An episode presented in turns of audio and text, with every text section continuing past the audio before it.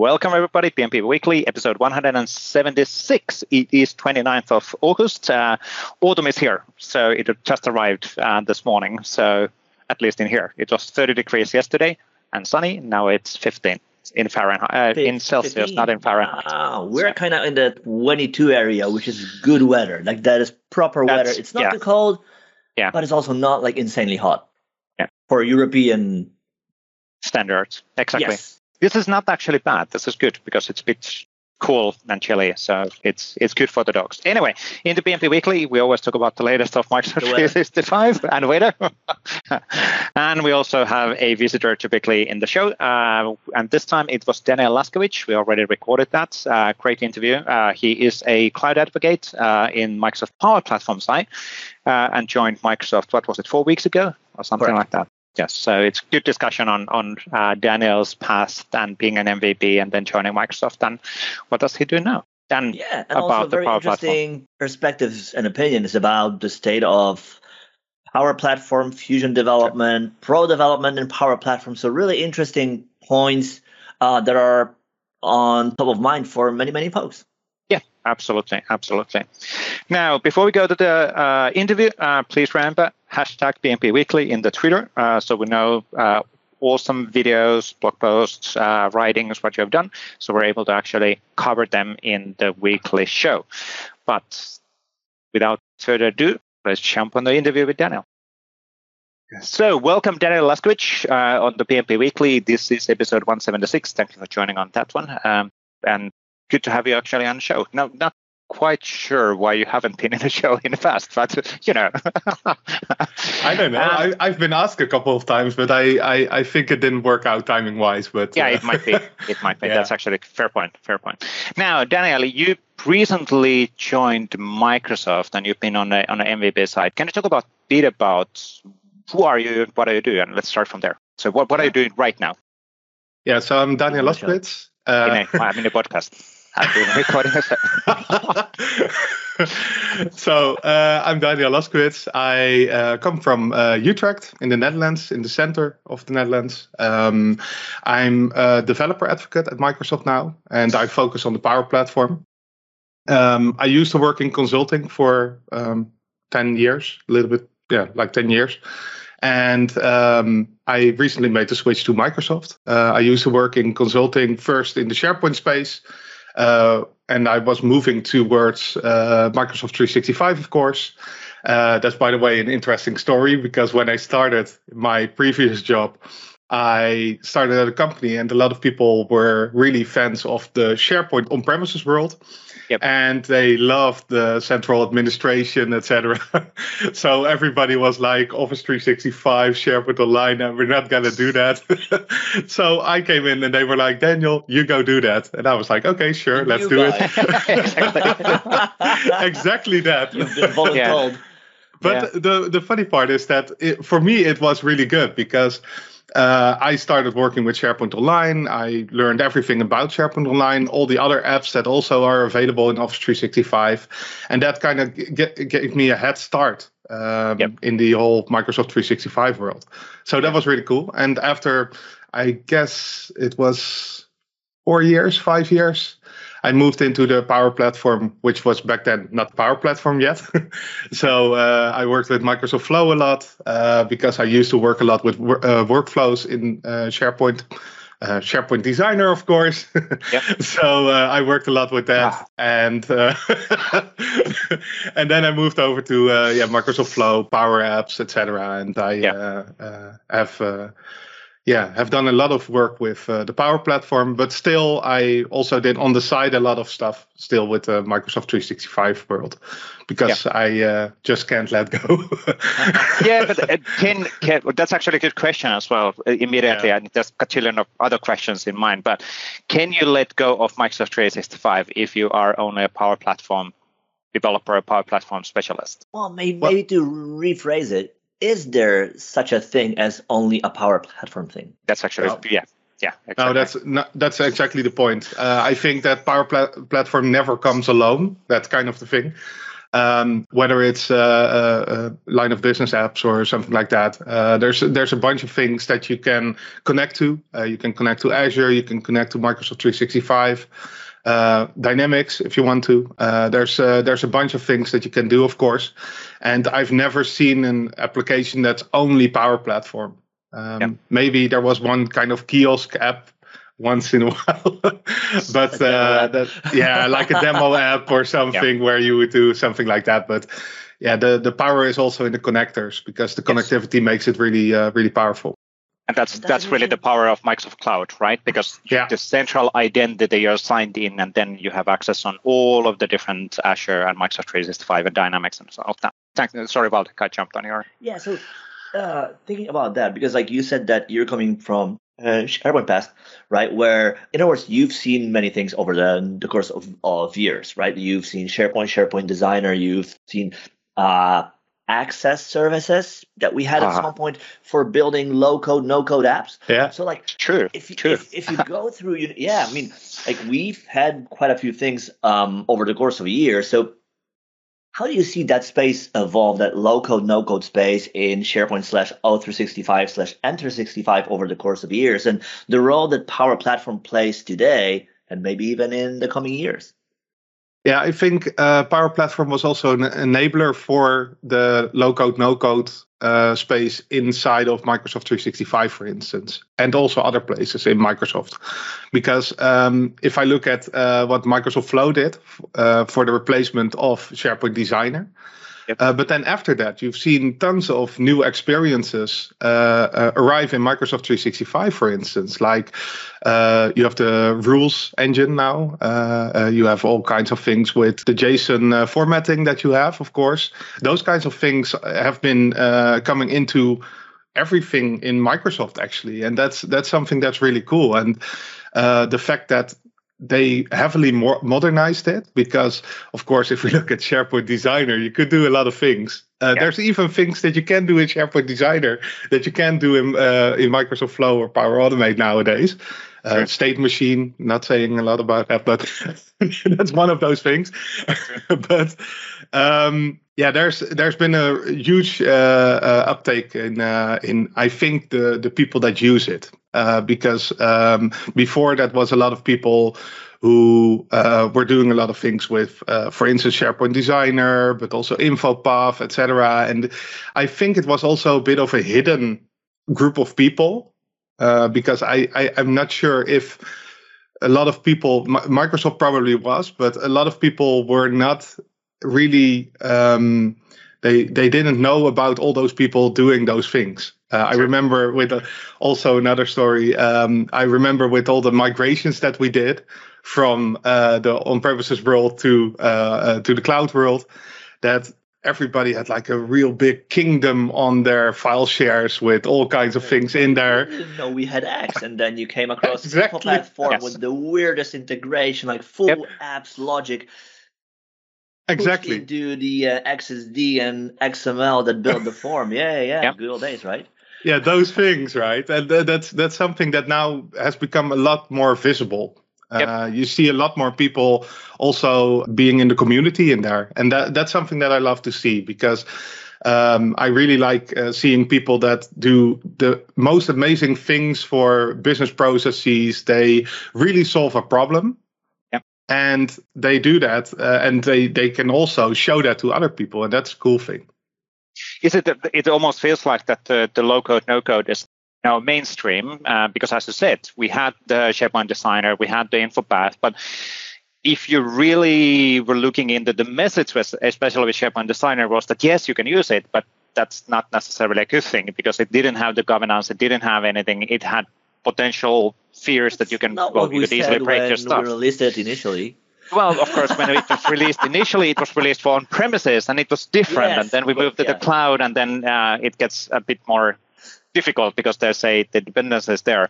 But it's it's it's almost like Power Platform is finally making that information worker, which was the term which we used at yeah. the time, as mainstream. It's it's now more acceptable.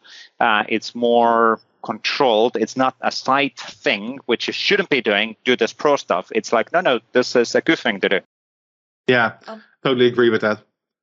Another thing I wanted to ask, right? Because you mentioned that, well, like we get more abilities, like the rules engine, JSON formatting. Like, what does that mean for the skills that people need in order to be able to truly benefit from everything that Power Platform has to offer, right? Because like on one end, you have something like, well, drag and drop a block, and you have already uh, Power Automate Flow, and it's simple thing like, uh, I don't know, get weather for today or something, right? Like notify me when there is new email. I don't know. But on the other hand, like it's exactly the you know the highly advanced features you mentioned to the point where well, pro devs can use PCF to include even code, right? To extend apps beyond what is available out of the box. So how do you see that spectrum of skills and what, what, what do you see with customers and partners? How do they approach that? Yeah, so what, what I see it's it's kind of two movements. Uh, one is for the pro dev, and I'll expand a little bit more on that later. But sure. uh, the other one is, of course, the, the the citizen developer, the information worker kind of thing. And what you see is uh, one move for the citizen development uh, is going more to no code, for instance. So you can see that there's a bunch of things already there for low code now, and they are trying to create experiences uh, to make it even more easier to uh, to create stuff. Um, examples of that are um, that you can now upload a form, for instance, a PDF, and it can generate an app. Uh, or you can just create something in Figma and then export that and uh, import it into the Power Platform, and you have an app. Is it is it really an app, or is it just a shell of an app, and you actually need to do something? Just to be clear, you, you still you still you still have to do it's it's a it's a shell, but yeah, um, there's some basic functionality in there, and I, I I I think that in the future, um, maybe currently it's just a shell, but in the future it will probably be yeah, it, it will get better and better. Um, yep. I'm sure that uh, it, it's just like the um, uh, the formatting. That's that's an example that I, that I would like to use here because formatting used to be only JSON, the column formatting, etc. Yep. And then uh, there was an improvement that you could just uh, select the uh, the column and format it, and there were some choices there where you can yep. just click and hit save, and then we were done. And I think that kind of approach is happening in Power Platform as well. Yeah. But that's the citizen developer side. But the pro dev side, and that's the the the, the real interesting part for me at least, is that um, um, you can have all that, uh, all those uh, no, low code, no code experiences. But if you want to really do um, the pro development side of things. So you want to do uh, a lot of components that you want to reuse. You want to do ALM kind of stories, etc. There, there's also a place for you there. And that's really cool to see because um, in the beginning, that, that wasn't really the, the, the focus of the platform. They yeah. really didn't want that. Uh, they were only talking about maker, maker, maker, maker. And now they are also talking about fusion devs, etc. And and that's really a cool, um, yeah, a cool development, I think, uh, because uh, you see more and more experiences that are typically pro dev, um, and you see that end up in the Power Platform as well. What would be the scenarios where pro devs would be? What, what are they actually using? So, what kind of scenarios? Where, where are we? When are we calling to a pro dev? We need your help. Um, pro dev. Quick, so, so, so one of the things is the PCF uh, components, of course. Uh, so yeah, but what, what to... is the PCF? Well, why would you create a PCF component? No, now I'm trilling you on this. So yeah. why would a customer be like, no, no, no, no, no, we need to do a PCF component? Which, first of all, probably most of the people don't know what is a PCF component. Yeah. Yeah, so uh, the component could be uh, something that you want to reuse with your own branding, etc. Uh, so if you, for instance, have a, a, some kind of library that you always always use inside of your apps, and you want to do that in Power Platform as well, um, and it's not fluent, for instance, because that's already there. Uh, but if there's uh, there's something more like that, then then you could use uh, a PCF component uh, and make it easy for people to reuse that within their app. So if you have, for instance, a header or a menu uh, menu bar you could create that in a PCF and then uh, use that inside of your um, inside of your apps. And yep. the funny thing is that the PCF controls they work in multiple ways. So you can have PCF controls for Canvas apps, but you can also have them for model-driven apps. So if you want to have a different experience for model-driven apps, you can do that as well. Yeah. so if if somebody would hey, like create a standard that whenever we build a power app, a canvas driven a canvas power app in our company, there has to be the standardized branding and header section and all of that with the menus which are pointing to the same location. That's when you would actually create a PCF component. Is that yeah, yeah? And there in an app though, right? Because like like you have a point app doing X. Like, do you want to be able like what you say? Like, does that that concept really fit into a concept of a of of an app, or is it more of a web app or maybe like a portal shell even? You know, so so I think that it's also um, different point of view, I guess, when you think about building apps, which which might even more be like okay, like if you start an app on your phone, well, like you open one app, you don't have you, you cannot launch all apps from from sure. from sure. Single, single, single app, right? But yeah still most like insert again depends on a customer they might have want to have a standardized branding and and things in place but but again pcf component would be the way of doing that then if that's yeah. the requirement okay Good. Yeah, and there's a bunch of other scenarios as well. For instance, if you create your own API, for instance, yep. um, um, for a company, it could be really interesting to have their own APIs. And then uh, they could generate an open API file. And from the open API file, you can create a custom connector within the yep. uh, Power Platform. Um, and then uh, you can uh, you can use that within Power Apps, Power Automate, and uh, Logic Apps, for instance. And yeah. that whole scenario is one of those uh, scenarios that uh, Microsoft really tried to um, uh, to change for the pro developer. Yeah. because they have like the whole end-to-end story where you start with an API in inside of Visual Studio, for instance, and then uh, you can uh, uh, deploy that to API management, for instance, and then from there on you can export it to your Power Platform environment. And so, then the PCF again, just trying to translate this in the in the another ways of saying that mm-hmm. is it almost like company-wide, like craft toolkit or reusable set of controls? You would be able to do those, and then it just drag and drop the PCF control in, which connects to the connector, and then it already works immediately based on the data. Is that the way of thinking that? Um, yeah, it's so, sort of you can you can of your of course use the uh, the connector to put the data into the PCF component, for instance. Yep. Uh, yep. So that's what you can do uh, in there, and then you just drag and drop the PCF control there. Then yep. you connect to the uh, connector, and uh, then you get the data. That's uh, that's possible there. Yeah. Um, another thing I wanted to ask you, right? Because like when you look at the bigger trends, right, it seems like Power Platform is taking over the workplace and the the concept or the space of apps for work. And I guess like many folks will agree that well, Power Platform is probably the easiest way to build apps for work to a point.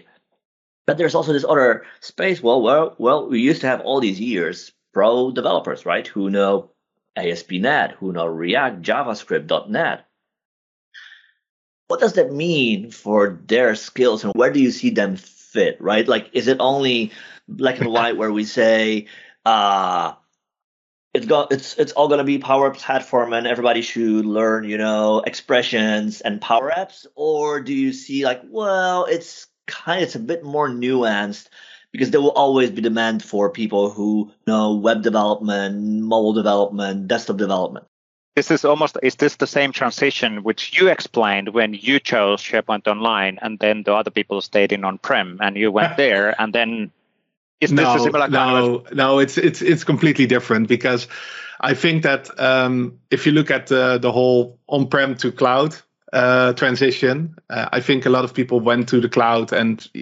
eventually find out that the cloud was really the place to be.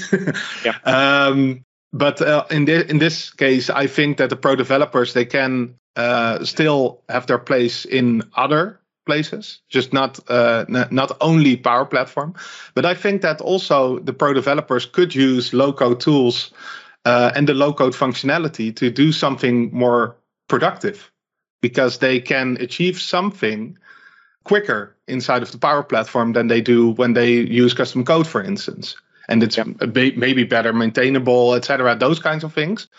Um, so I think there's still a place for everybody. It's still uh, you you you don't you're you're not um, um, doing only Power Platform. I think that's not going to be the case, uh, even though I would love to. But no, no, it's. Uh, I, I think there's a Power Platform developer, right? no, but uh, it, it's like the, the the right tool for the job, right? Because it's uh, there's still a bunch of places where uh, Power Platform is not a good fit. Um, yep. and uh, they are have they are really working on it. Uh, but some of the cases, uh, yeah, uh, if there's already a product for it that's really easily configurable and you should use that, uh, please use that and don't try to recreate SharePoint inside of a Power App, for instance. That's kind of the and uh, and that's also really a, a, big struggle because you can see that people um, they are working a lot with Power Platform and now they start uh, start getting better at it and they create an app for everything. And sometimes those people should take a step back and look at what what else is there. because, because you can doesn't mean you should, right? Exactly. Because you can doesn't exactly. mean you should. Yeah. Yeah. yeah. yeah. So uh, being being so um uh imagine right like that you are a pro dev. Let's let's assume that you you have all that experience building web apps, uh, mobile mm-hmm. apps, native apps, whatever and you're curious like hey like what is what is that power platform thing? What could it offer me? What is a good place for a developer to start? Because these are folks who know like things like you like you don't need to explain to a dev what are loops and conditions and exceptions like they know the basics already. Like what, what would be the right place for them to start to kind of experience what is available so that they can make that choice whether it's that or that tool or maybe, maybe to rephrase so so that they can add Power Platform as yet another tool in toolbox that they have. Yeah, yeah. So there's of course the docs. Uh, there's a, a, big section for developers. So I would advise them to go there. Um, and other than that, I always think it's good to to to see the whole story behind it, right? Because if you understand the story behind it, then uh, it's easier for you to understand what they try to achieve with it. So uh, always go look at those uh, those big presentations. Like Charles Lamanna did one a while back, uh, and that's like the the, the big uh, Power Platform presentation uh, where he sees it going, etc. I think that's one of those uh, places where they should uh, look at. And also, there's tons of YouTube channels, uh, uh tons of uh, community uh, places where you can be. you can go to Discord channels. There's there, there's this Discord. Oh, by the way, it's called Discord servers. We're going back to the servers. On which you have channels. yeah. yeah. Discord yeah. servers hosting channels. Yes. exactly. but uh, there there are tons of uh, tons of places where you can be. There are newsletters, weekly newsletters. Um, there's, for instance, Power Platform Weekly. Uh, but for developers, there's also Power Platform Developer Weekly. Um, and there's tons of articles in there uh, about development side of things. So if they want to know more about it, uh, I would heavily uh, recommend them uh, to uh, register for that uh, newsletter and follow that because there's tons of information in there. And yeah, that's that's basically where they can start. yeah, the Power Platform Weekly is a really, really well collected set of links and information. So really, um, and Daniel, I guess you're one of the persons behind of that, unless I'm completely yeah. mistaken. Yeah, so, I'm I'm I'm one of the people there. kudos, but, uh, kudos on doing that. So it's it's really well done. So on a weekly oh, basis. Thank you. So. thank you. Yeah, and uh, yeah, there's two. So there you have the developer one and the normal, the the, the general one. Um, yep. but the regular. developer one, regular. Yeah, I don't. Plenty. yeah. yeah. Uh-huh. But uh, uh, yeah, for the pro devs, of course, the developer side of things is uh, probably more uh, more interesting. But of course, Power Platform Weekly also has some developer stuff in there. Yep. Yeah, makes perfect sense. Now, you joined Microsoft pretty recently, uh, so let's switch the gears a bit. Um, that was a good summary on on the Power Platform. Um, any any tips? How do you get to employed by Microsoft? How did that happen? I, I can't remember my process, and it's completely different when the dinosaurs moved to Microsoft. But you know, for you, uh, it's been now a few months, right? Uh, this is my first month, so okay. uh, it's uh, four weeks now. So uh, yeah.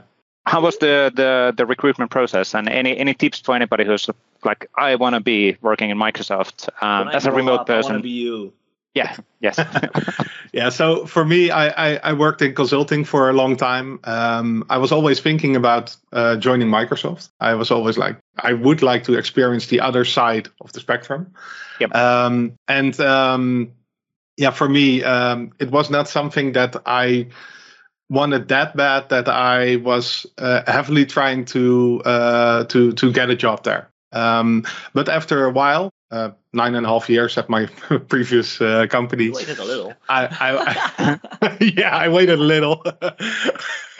I was like, well, maybe it could be good to to change uh, change around a bit because uh, yep. I I could do uh, uh, different things. Um, and uh, because of COVID, there was also a big difference. Uh, because before, when you wanted to work for Microsoft and you didn't want to work in sales kind of thing, um, you had to go to the US yep. or most most of the time you had to go to that, the US. That is 99.999% of people were forced to move to Redmond, basically. So exactly. I remember this time, and and I before you can, I, it's just before COVID, 25 people in meeting room. I call in 11 p.m. remotely, and I'm the guy on the screen, or I'm the guy on the speakerphone which people just forget about. So it's uh. it's a bit of a it was a bit of a different at the time yeah. compared how it is right now. So, but anyway, right? so like, it's it's awesome to hear that we went through this bad thing that kind of uh, um, equalized the field for everybody. Because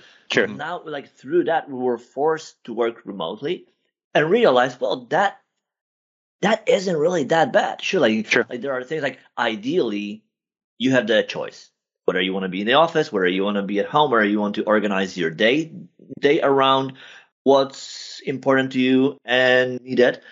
But at least now we kind of acknowledge that as well. That's an okay thing. Like it's perfectly fine for folks to call yes. in. Like you don't you you don't have to be on site. Yep. Yeah. Yep. There are ways for us to work uh, um, and, uh, to work efficiently still. And now in every single meeting invite, there's typically a Teams link. That wasn't the case. It's pretty awkward to like five minutes already meeting going and then you start pinging people and saying, hey, so there was no tip. Hey, I would like to. I would hey, I'm here. like to. I'm here. exactly. Hello.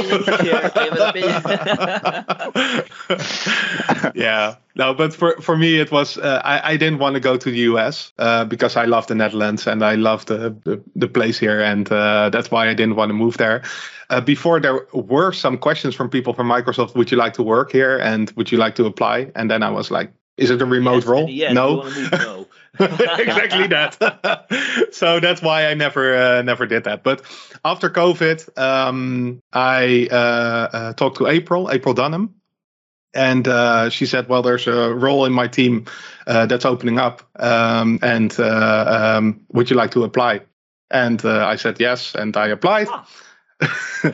And then and then I had a big interview loop, etc. So uh, it took like four interviews. Um, they had some trouble finding people, by the way, because I know a lot of people at Microsoft, and some of them said, "Well, I can't interview Daniel because I know him too well." so, oh, you mean that? Struggle. When you said they had trouble finding people, I was like, they had trouble finding people to interview you. Yeah, you, yeah. You were too connected. Yeah, yeah, yeah. yeah exactly. So, so, based on that, right? Because like oftentimes you hear like ex- externally, it's kind of a visible thing. Like for example, if you are a dev and you want to join, there's this, you know, the LeetCode uh, or LeetCode uh, uh, things where you learn about algorithms and loops and code. Like, what are is there anything for advocate to learn up front, especially in the power platform space? Like, like were were you grilled on your tech skills or your community skills, presentation, people skills? Like, what kind of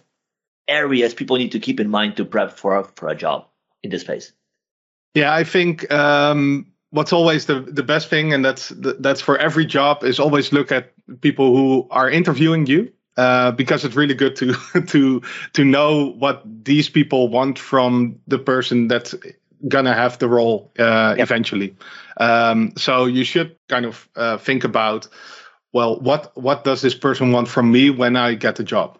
Uh, that's something that you should be aware of. And a, uh, a lot of people I I talk to, they they when they have an interview, they they don't do that. And I was like, why don't you do that? Because that's like the ma- main prep that you need to do before you have an interview, of course. Uh, but that's like the generic stuff. But on the uh, developer advocacy, yeah, for me it was uh, I, I did a lot of things in the community already. Uh, so I was an MVP. I presented at a lot of uh, events. I uh, had a lot of contacts there, and I always uh, tried to to do open source things. For instance, whenever I could, I always try to help, for instance, patterns and practices as well, uh, all those kinds of things. Um, and that made it probably easier for me to roll into this role because um, yeah, that's that's basically what they are grilling you on. Uh, like what what are you gonna do when you when you arrive in this uh, in this role? Uh, what's going to be your focus? Uh, um, yeah. And we need people for this and this and this. Uh, can you do that? And then they uh, ask some check, check questions, of course.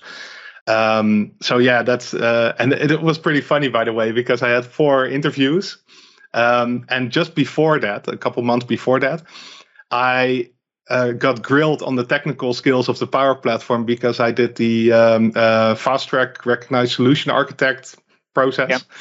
Uh, so I I I had so many questions back then. that I knew everything about what they are gonna ask. Perfect. so that so was really good. Then you were you were grilled. You came back to us saying, "Hey guys, so I just did this exam. I have feedback for you." You sent like ten pages A4 feedback, and now like, "Oh, you were that guy." it yeah, you. it was re- it was really funny. But and and related on this interviews, I think Gavin said it really well. Was it a week ago, two weeks ago? That that one of the key points in the interview at, at this level of a career, you've been ten years already as a consultant and all of that, is also making sure that the position which you're applying is suitable for you. So it's not just that you are you're being accepted. No, no, no. It's also making sure that is this really the thing what I want to do and what are they expecting me to do? And that's that's actually something what quite often happens when, when you're a younger person, not necessarily that experience, you apply for a job, mm-hmm. you're just hunting for getting the job. But then yeah. well, yes is it no. really a match or yes not? no, right? So I have experience with working at companies 25 odd folks. And I think that that idea that you apply for a job and the job is there to stay applies more there than it is the case at Microsoft. True. Because True. because at Microsoft we're more adapting to the market as opposed to like if you join join a company of 2025 folks it's more fixed. Like yep. we have a, a, kind of of a business. You are an SI, ISV, and that's the thing you do. And if you're a yep. dev, well, you're a dev and you're working that, and there's nothing else. Whereas at Microsoft, yep. priorities change, the market evolves, and we evolve with it.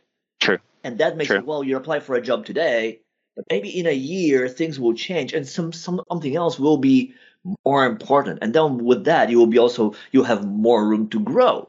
True. So it's also True. this thing like don't get and, too too hung up on the things you apply for today. And that's for sure one of the things which is being evaluated when you're getting interviewed in Microsoft as well, which is like how well are flexible, you dealing with changes and yeah, flexible yeah. and all of that. So is it basically I'm locked into this thing and I will not do anything else, or to do X yeah, I will never do anything else than X. Or it, it's basically the the how well how willingness are you able to adapt change, uh, which is a really really key point. You know, if you think about the the, the let's say social situation, the economic situation right now, uh, we're seeing some dark clouds here and there. It's getting autumn, you know. Um, winter is coming. Winter is coming. uh, so, and and right now it might be hard to predict where we are within a year or two or three. Um, yeah. But having that flexibility on, okay, I'll adapt rather than being, no, I will do my thing for well, for upcoming 20 years. And it goes two ways. Because, because on one hand, like imagine you are a passionate person about ML, algorithms, machine learning, and so forth and so on. Let's say, and I'm not saying that is the case, but let's say like this is a big priority for us now and you you want to like like you see that Microsoft is a great fit for as an employer, place to work, colleagues, atmosphere, technology. Let's say in a year things will change and we will be like AI will be the thing. ML is deprioritized because because reasons. I mean, again, all theory. That's not the case. You can go about two ways. You can say, "Hey, uh, Microsoft is a great place to work. I will adapt." Or you can say, "Well, I'm passionate about ML. I, I want to drive change in this space. This isn't a thing here. And I let me go to another to location. Another exactly. That yeah. drives that that area because that is where my heart is. So it goes yeah. really two ways, right? And again, everybody needs to define like what is the thing or them. Well, where do they have the passion? Is it the topic area, or is it really the company and you want to drive something within that group of folks because you see the potential there, right? Yeah. And, and there's no right or wrong there. Yeah, and I, I also see a lot of people in Microsoft move around. Uh, and that's also a big thing. I think that's probably in Microsoft is more than in other companies. Um, uh, I've seen within my previous company, I've seen people switch roles.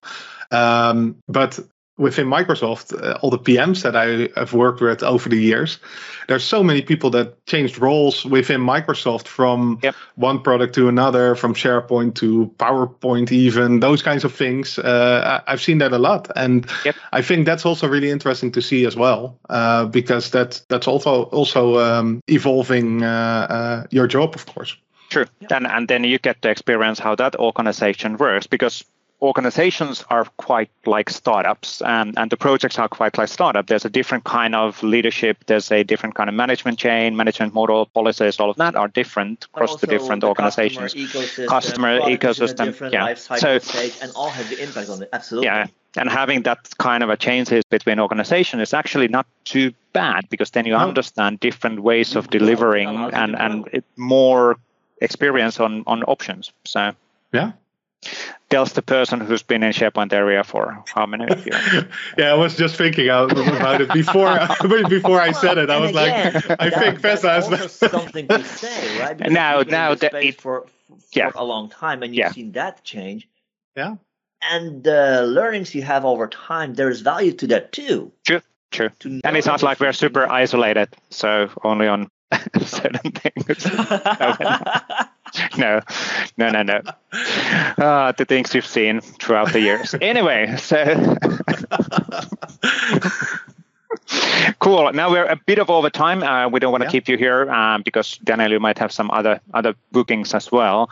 But mandatory training to do. Mandatory training to do. Yes. oh, those yes, those things. Uh, but those are super fun quite often. Actually, some of them are really yeah. cool.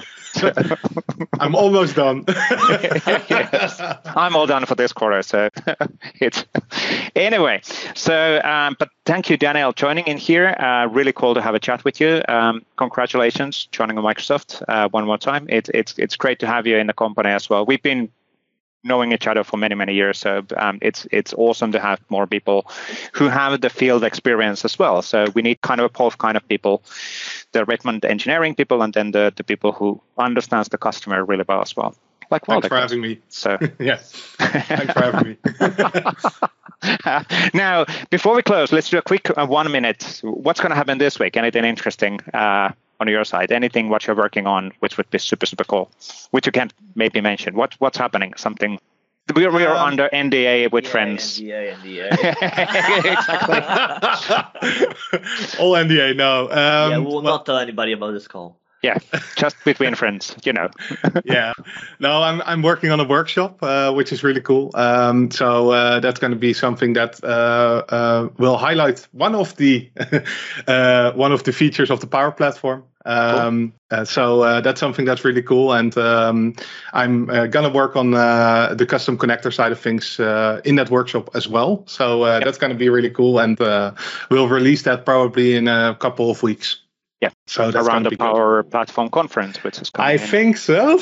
yeah. surprise, surprise! There is this conference, yeah. this big place. you know, sure, you know? So yeah, that's uh, that's going to be really cool, and um, um, yeah, I'm I'm still finding my way and uh, looking at all the cool products that for all, all the cool projects that I can do.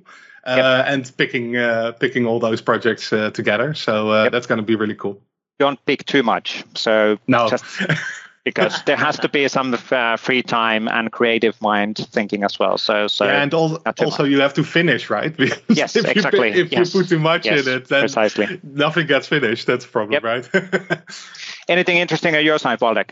What's happening this week? Oh, we've just shipped the new version of CLI for Microsoft 365 today, as we're recording that just a few hours Is back, that the V6? Point. No, that's no, no, So okay. V6, so that's the major is in preview. Yes, that's what it. Yeah, was. yeah, yes. So V6 is coming. We kind of hope end of um, October because we have so we have most breaking changes already done. But now we're in a stage where we want to give people, you know, enough time to test everything that they have. We don't want to do it yeah. overnight. Ta-da! We shipped it and now everything breaks. We're not doing that, right? So we're giving people roughly two months uh, uh, in advance room to test everything that they have and you you can test the V6 already. We have we have instructions for, for that. Uh, so that is one. Two, again, still working on some bigger plans for a bigger chunk of the, of the year. So that's coming. Three, I have I have I, I just saw on my list. I have a a thing to help you, Vesa, with something for an upcoming event maybe. So yeah, we need to talk about that one. Yeah. Yes, yeah. exactly. So that is also something on this week. And other than that, I will be a PM for remodeling kitchen, remodeling a kitchen at home.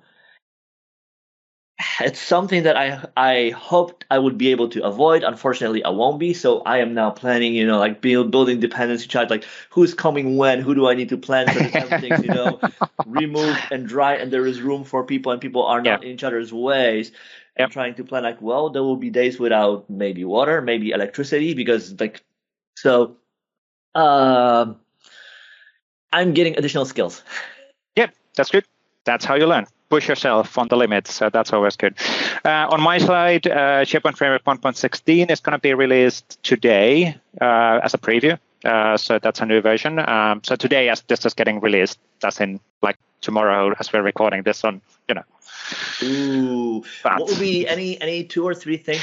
Uh, there's actually a really cool new way of doing uh, custom uh, in the web part. When you're hovering on top of the web part where you have the edit web part, you can add custom buttons and actions there, uh, starting from 1.16. Uh, so there's multiple ways of kind of improving the the end user and administrative experiences. And then Microsoft Teams v2 JavaScript SDK will be the default in the SPFX. So that what is the the benefit of that for folks? Uh, the, ultimately, the, that's all driving towards the, the the the thinking where you can build Microsoft Teams and Outlook and Office applications with SPFX because then the V2 of JavaScript is enabling the Outlook scenarios as well. So okay, for pro so developers, build, cool. build once and expose your app across multiple locations. Correct. Correct. Yes. Cool. That and correct. that will be available in SPFX. 116 uh, preview. 116 preview. We'll start talking about it. It starts rolling out at some point. Uh, so we'll have a blog post on that one tomorrow. So, Brilliant. And then uh, we're going to promote a bit more on the Viva Connection Toolkit, which we've been working together with uh, uh, Elio. So, but uh, really kind of a kicking off that preview this week. Um, communication, communication. We need people to test the VS Code extension, um, so we can actually release that a bit later this year. So, Ooh. exciting times. Yeah, a lot of stuff with the school. But thank you, Daniel, and sorry for taking Thanks. a bit more extra time. Uh, your no calendar. One, one minute. Yeah, one minute. Only one minute. yeah, yeah. True. Always happen. But thank you, Daniel, joining us. Really, really cool. We'll get you back on the show for sure uh, sooner or later. Uh, a bit, maybe somewhere around 200. Sooner uh, four years. Yeah, about sooner than four years. It's good to catch up whenever you have then workshop sure. materials and all of that available, and and yeah. kind of coming back in six months to have a discussion on how does it now feel uh, to be in Microsoft. Sure. So thanks a lot. Great to have you. Thank you. Thank you. Thank you. Bye. Bye. And excellent. Thank you, Daniel, one more time uh, joining us on the on the interview. And Really good to, good to catch up as well. It's been a while since we actually been in a meeting, but congratulations! Like 26th time already in this call on joining Microsoft. Good to have, as mentioned, uh, field people joining because there's a, a good level of tenant experience around the customers and ecosystem and partner ecosystem, and that's that's really things which we need as well. So. Uh, getting that feedback in and then adjusting the products and offerings based on that input. So really, really cool stuff. Should we jump on the articles, Waldek? Let's do that. Let's do that. Let me share my screen. Um, share. And that's great. There we go.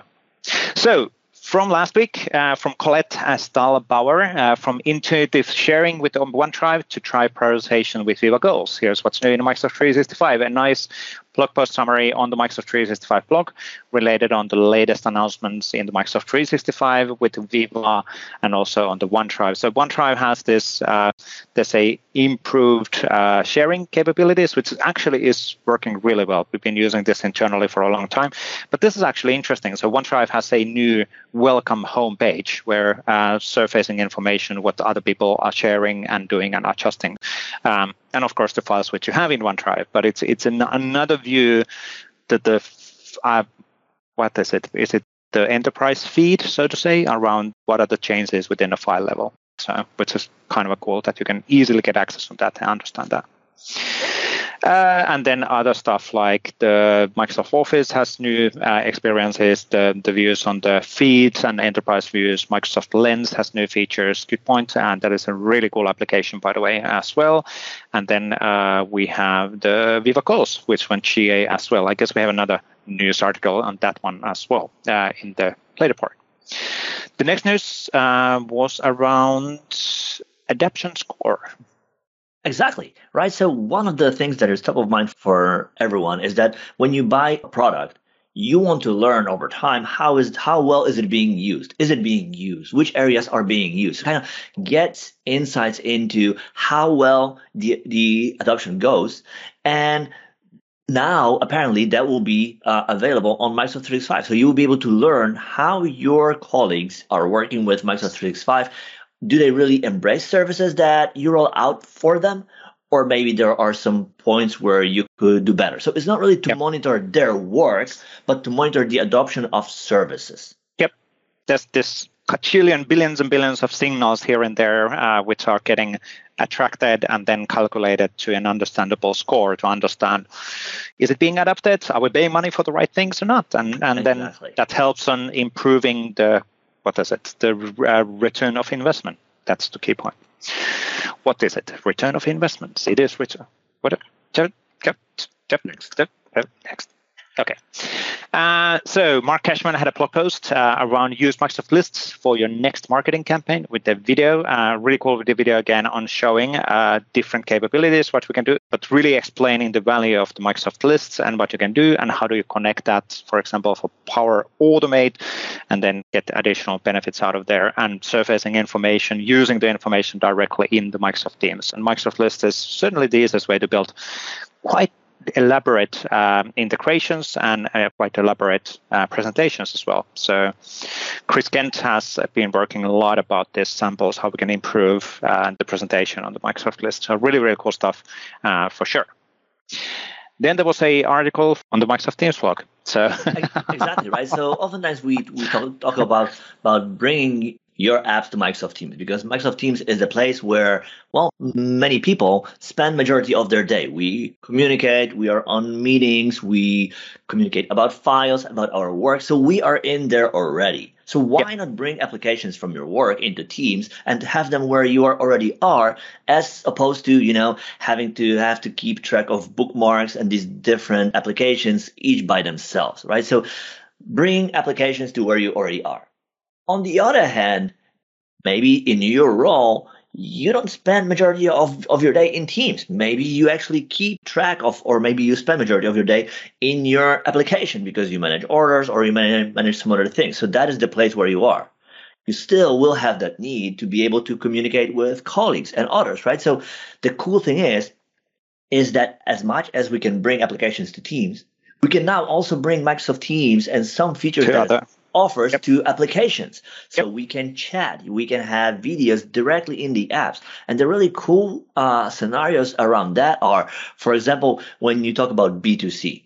So you as a company want to communicate with your customers who aren't on, on teams, right? So think about things like, you know, consult or whether it's about mortgage or a doctor, physician, you name it like all kinds of meetings with a customer, you can build for them an application and power that app with abilities directly from Teams. So things like chat, video calls, and all of that have that available. So you don't need to build that by yourself. You can bring Teams to your app. This is really, really cool. So, um, and on the Microsoft Viva side, uh, really, really important announcement. So, Microsoft Viva Engage uh, is now generally available. Uh, so, um, Microsoft Viva Engage is basically an evolution of the uh, Yammer Communities app, which integrates then the Yammer inside of the Microsoft Teams. And we've been using this internally uh, for a long, long, long time. And it's actually really, really cool. So, um, at least in the scale of Microsoft, uh, our Yammer is quite active. And there's a lot of communities and a lot of stuff happening in the Yammer as well. So it's a really great way of surfacing then that community information directly in Teams. Really, really cool stuff. Yep. Then we had a blog post from Ayca. Yes, so my, my colleague Ayca uh, wrote an article about how you could build a productivity dashboard with Microsoft Teams Toolkit right? And the idea is is that like in Teams, and if you think about Teams, Viva, Yammer, there's a lot of notion around the idea of an org, right, or a team. But there's nothing specifically for you, like a place where you could start your own day and to get a quick glance about everything going on around you. So your email tasks, uh, upcoming appointments, and so forth and so on right? So Ayca shows how you can use the Teams toolkit for VS, so Visual Studio, and build a .NET based Teams app that will then use um, the Microsoft Graph and bring all the info from your workplace, from Microsoft 365, into a single place to give you that quick overview across the board.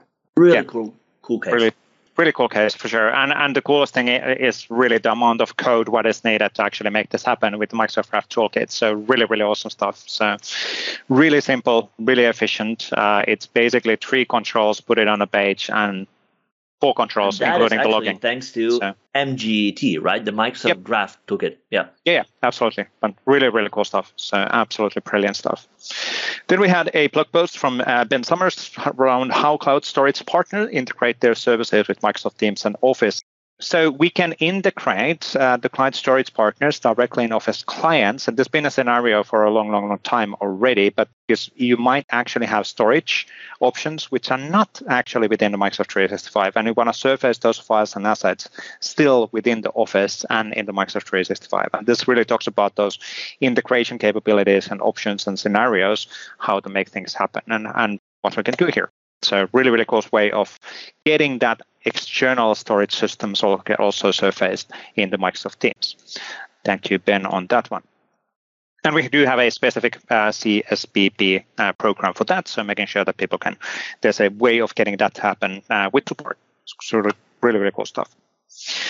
Now, CLI had a new version, uh, 5.7 during our interview, or at some point we mentioned already the 6.0, but this isn't yet that. So this is correct. Correct. So today, 7. as we record this, we released a new version of CLI for Microsoft 365, version 5.7, again with new commands and improvements. So to highlight a few things, support for bookings, support or extended support for permissions in SPO, SharePoint um, and also new abilities to create Azure AD apps directly with the admin consent. To name the yep. few things, there's way, way, way more. So definitely check out the article, check out the release notes, the full list.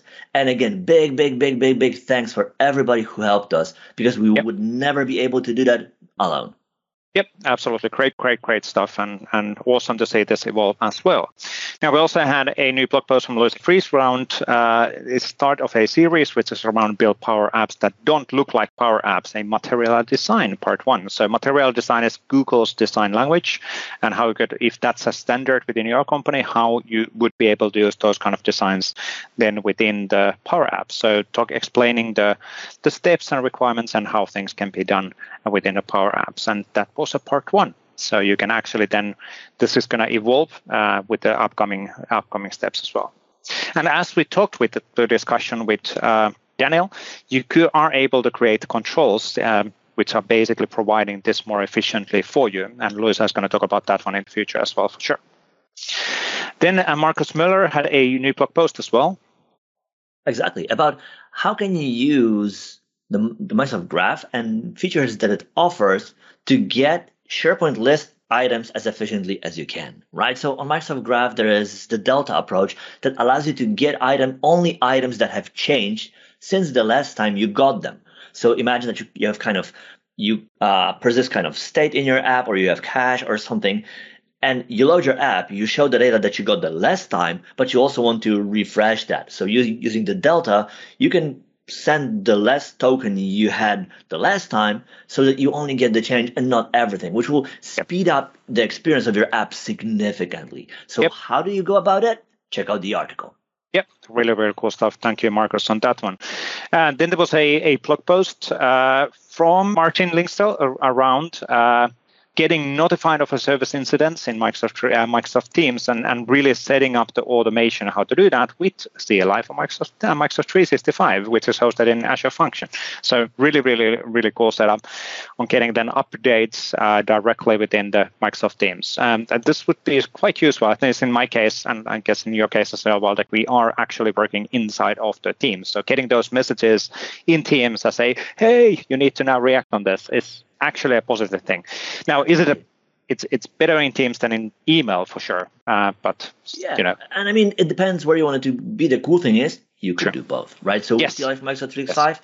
you can just as easily create adaptive card or send an email, uh, right? And the point being here is that you minimize the amount of custom code you have to write. You use a tool yes. that you already know for a purpose to bring that info to your fingertips where you already are, whether that's email or whether that's uh, Teams, so that you can stay up to date on the things that matter to you, right? Yep, absolutely. Really, really cool stuff. Now, on the video side, there was a new video series released uh, pretty recently uh, around all things uh, Microsoft Cloud, which is Ayca and, and Dan. And uh, last week, and they had a really nice video related on the Microsoft Graph So, Yina Arenas, uh, she's the creator and, and the leads the team who is now uh, running the show within the Microsoft Graph or has been running the show since the creation of the Graph. Um, and they're having a nice uh, nine minute interview on what is Graph, why does it matter, uh, where did it come from, and all of that stuff. So, really, really cool 10 minute time investments, which we highly recommend you to check out to understand this, the backside story as well, which is important. Why does why why why would I why so and of course you would use graph exactly now, uh, then there was a video uh, from Paolo. Yes, in episode yep. 219 of PS's Tech Bites, Paolo talks about using the search filter web parts of the PNP Modern Search collection, right? So PNP Modern Search is an open source set of search controls and features, right, that you can use in your intranet to offer a tailored search experience to users, right, in your org. And Paolo, over the course of the last weeks, have been talking about the different aspects of what is inside PNP Modern Search. And this time around, he talks about filters. So if you're interested in that, check it out. Yeah, really, really cool. And this integrates to Graph Search and then also the, the classic search as well. So there's multiple options to available for customers. Then there was a really nice video from Travis related on getting started with Microsoft Graph and PowerShell. And so, what is that, and how do I get started with it? What are the different modules which are available, and how do I install the required modules uh, to my environment? But yeah, how do we connect to the graph and how does it actually work uh, inside of the PowerShell? So really, really cool stuff. And Graph PowerShell does expose all of the different functionalities which we have in the Microsoft Graph as an API. So really, really a lot of opportunities for automation. And then the last video was from Robert. Exactly. So intro, how to build a SharePoint web part using SharePoint Framework, PNP, and React.js. So kind of the most popular toolset, and it's up to date already with SharePoint Framework 1.15, which was released in July, if I recall correctly. Yes. And Robert walk, walk sure. us through how you would start this, how you would use some of the tooling that is offered by Microsoft and community to build a web part, basically a widget that you would put on a page in a really efficient way with minimum code and and maximum efficiency really, really cool stuff. Cool. I will stop presenting. Awesome stuff from Robert uh, Dev Talk as well. So great stuff on there. And we already went through what's happening this week. I guess it's time to close up. Yeah, it's about time. We talked a lot already. So yes, it how is. about we give you time back to go through all these cool links and articles and videos. And if you write something yourself, if you write, if you record, if you build samples, if you build apps, let us know about it because we want to give you the stage and help you share it with every everyone else. Tag us on Twitter with PNP Weekly, and I guess Hashtag we will PNP be Weekly. back next week. We'll be back in next week. See you later. Cheers. Bye-bye. Bye.